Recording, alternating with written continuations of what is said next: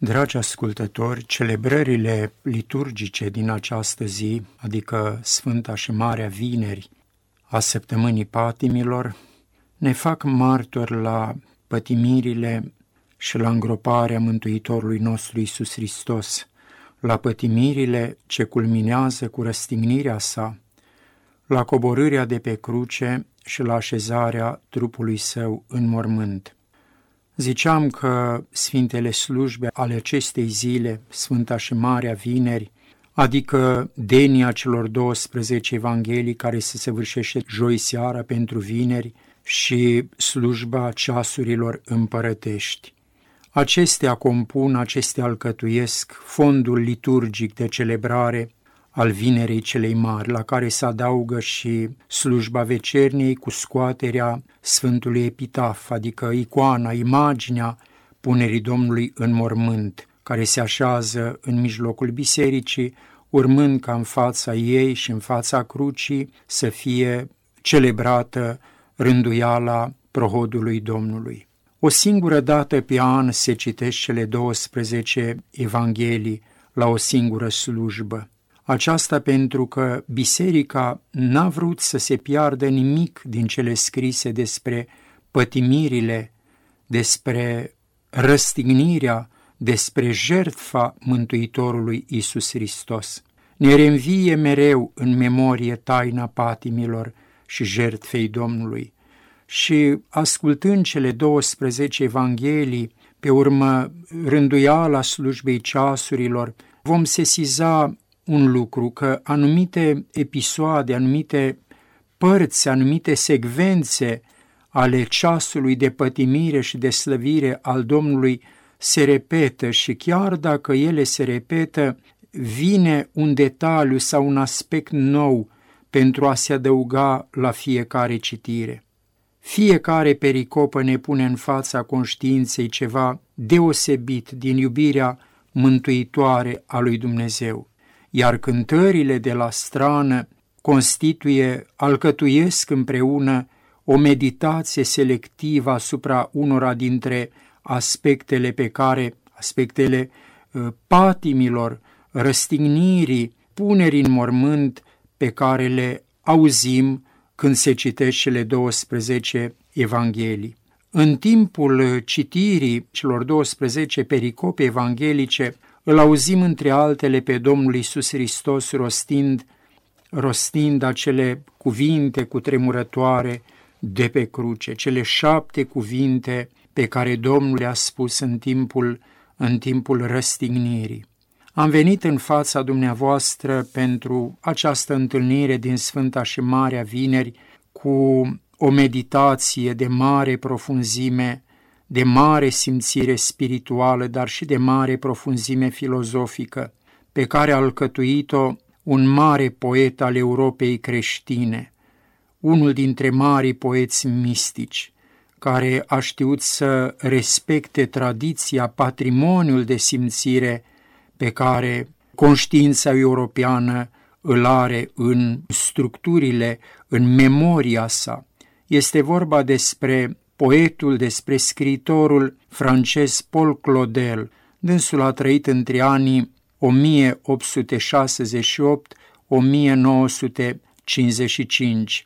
În poemele sale arată sau surprinde conflictul dintre trupesc și sufletesc și mai cu seamă se străduiește să găsească calea dobândirii iubirii mântuitoare a lui Dumnezeu. Această meditație se intitulează Un poet privește crucea.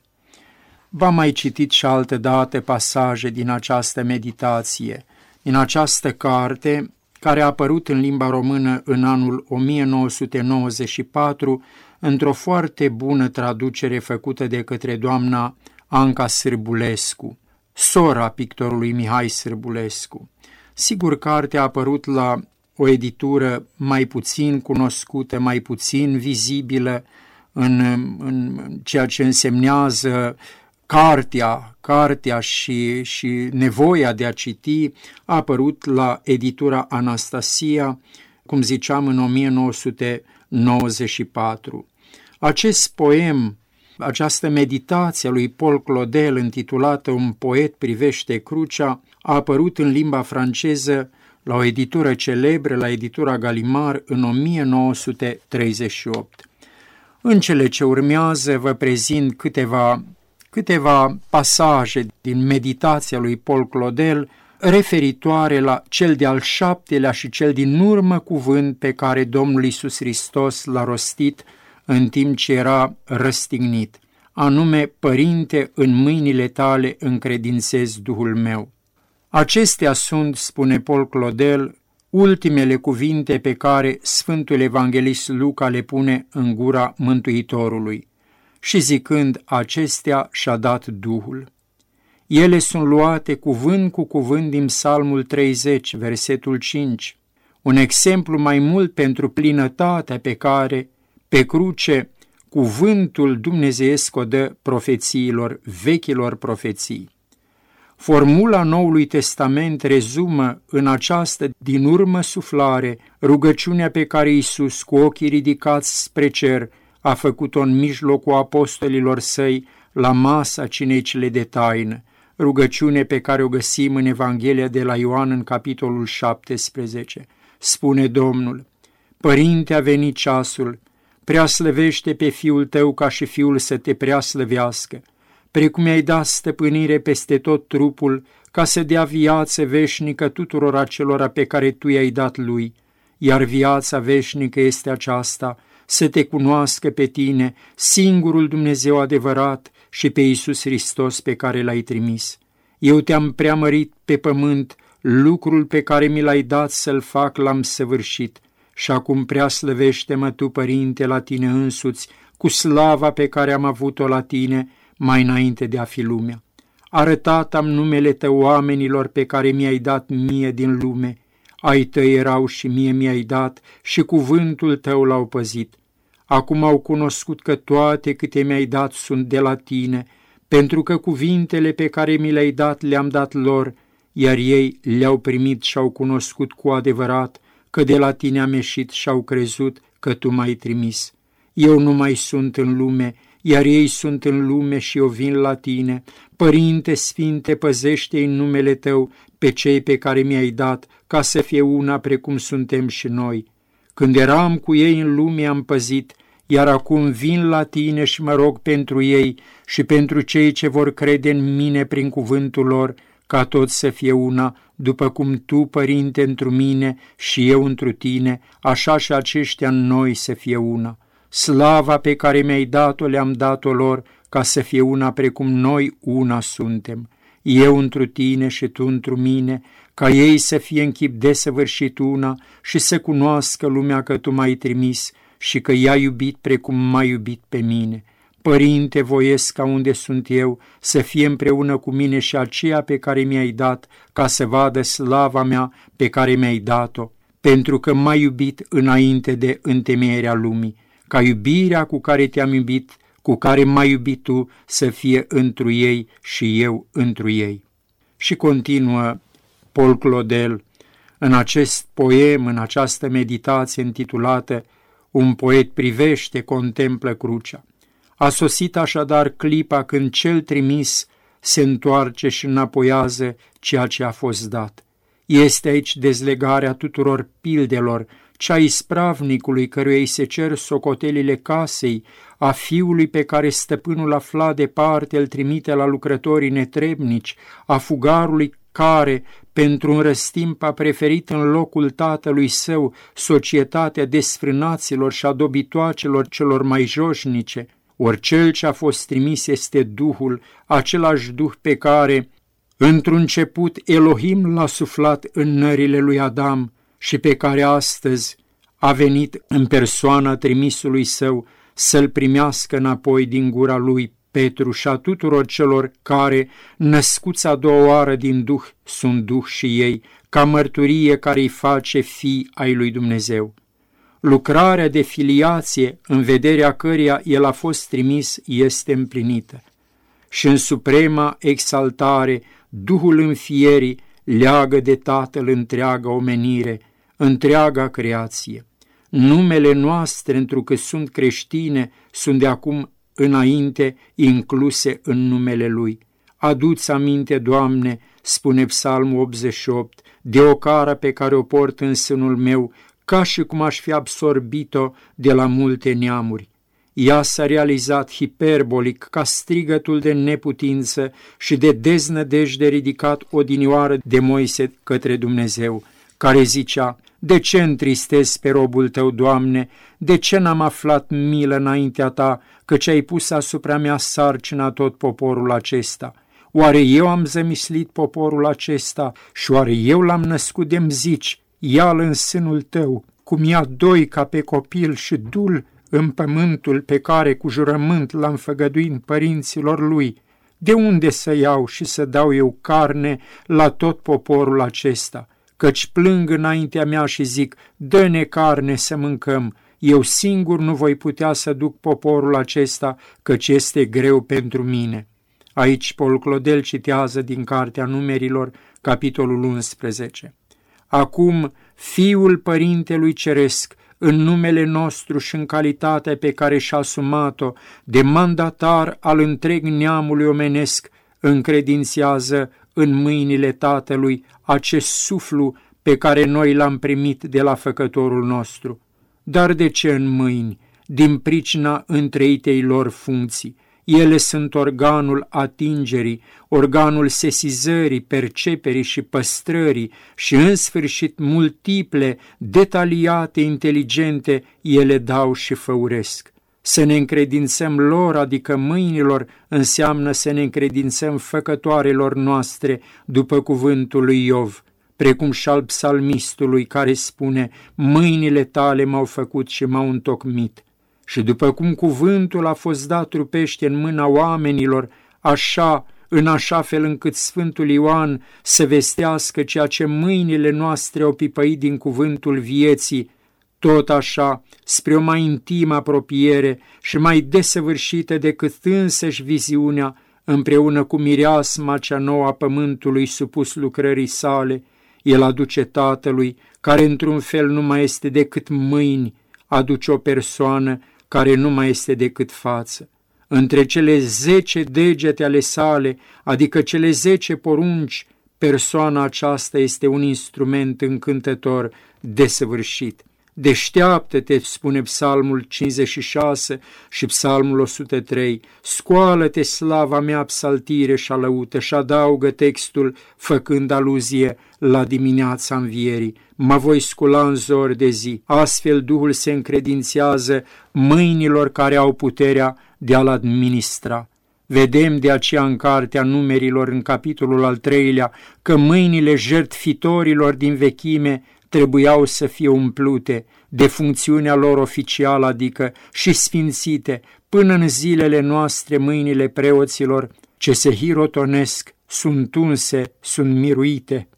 Dintr-un începutul bisericii, din ziua în care Hristos cel înviat, suflând asupra apostolilor săi, le-a spus: luați Duh Sfânt, sfințirea preoților s-a făcut întotdeauna prin punerea mâinilor, prin predania Duhului.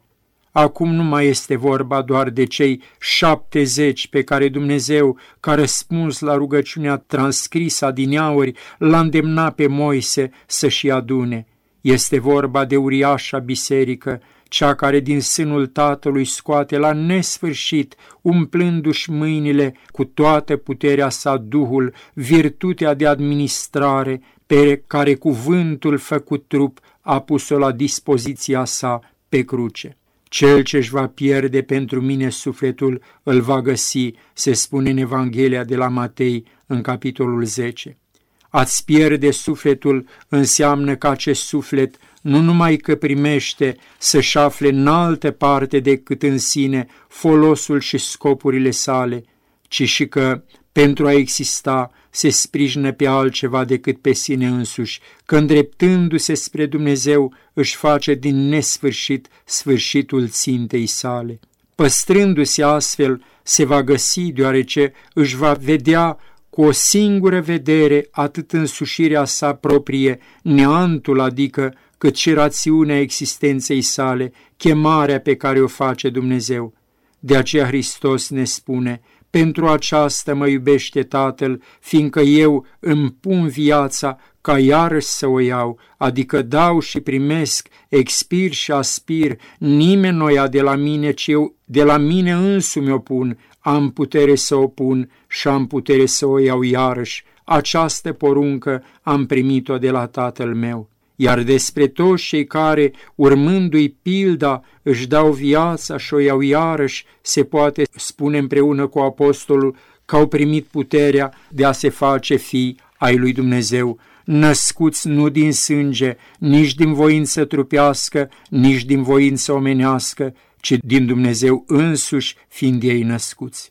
Întrucât Hristos, așa cum zice apostolul Pavel, este întâiul născut din morți, întrucât El este capul trupului, căruia noi toți îi suntem mădulare, și întrucât acolo unde sunt eu, zice, veți fi și voi împreună cu mine, nu este deprisos să cercetăm ce înțeles și ce urmare are pentru noi totala, suprema încredințare de sine a Fiului omului în mâinile celui ce l-a trimis pe El în lume. La fel cum fapta ascultării săvârșite de Sfânta Fecioară, atunci când ea, la propunerea pe care o face Preasfânta Treime, răspunde, iată roaba Domnului, a fost condiția întrupării, cea fără de care Dumnezeu nu s-ar fi putut naște în lume.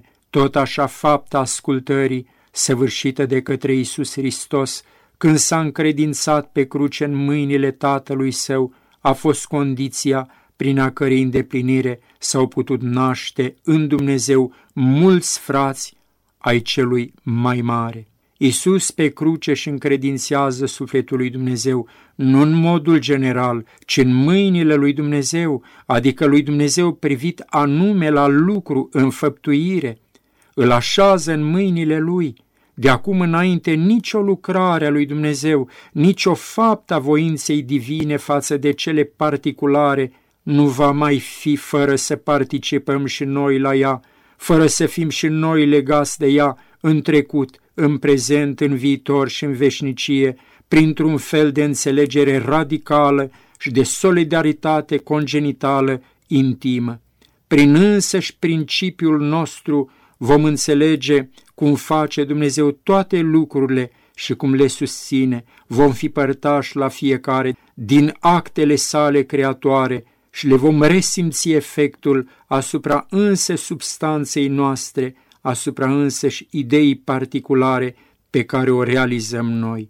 Nu mai poate fi nicio inițiativă, niciuna din acele ieșiri ale dimineții de care vorbește Psalmul 64, în care să nu fim și noi interesați.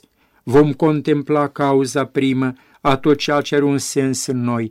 Toate demersurile divine le vom îmbrățișa cu o înțelegere atât de limpede și de știutoare, încât va deveni nemijlocită, cum este acum senzația. Le vom îmbrățișa cu o participare a întregii noastre ființe, cu o voință iute și subtilă ca flacăra focului.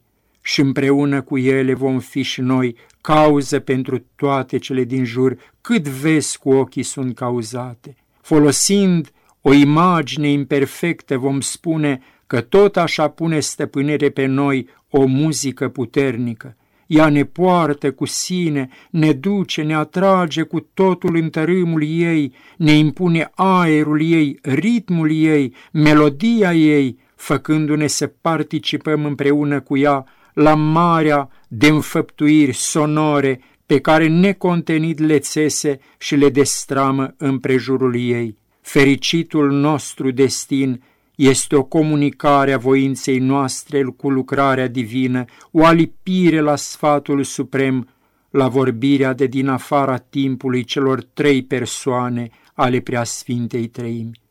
Vom fi la izvor, urechea ne va fi ca a Sfântului Evanghelist Ioan, pe inima dumnezeiască, adică în locul lăsat gol de Lucifer, despre care ne dă să înțelegem prorocul când vorbește de tronul pe care odinioară regele Tirului ședea în inima mării. Și în sfârșit vom fi în centru, în nodul uriașei mișcări de înaintări și retrageri, în miezul mareei universale de dorire și de har. vom fi împreună cu iubirea care cheamă totul la sine și atunci, abia atunci vom înțelege pe deplin cuvântul Mântuitorului. Când voi fi înălțat, voi trage toate lucrurile la mine.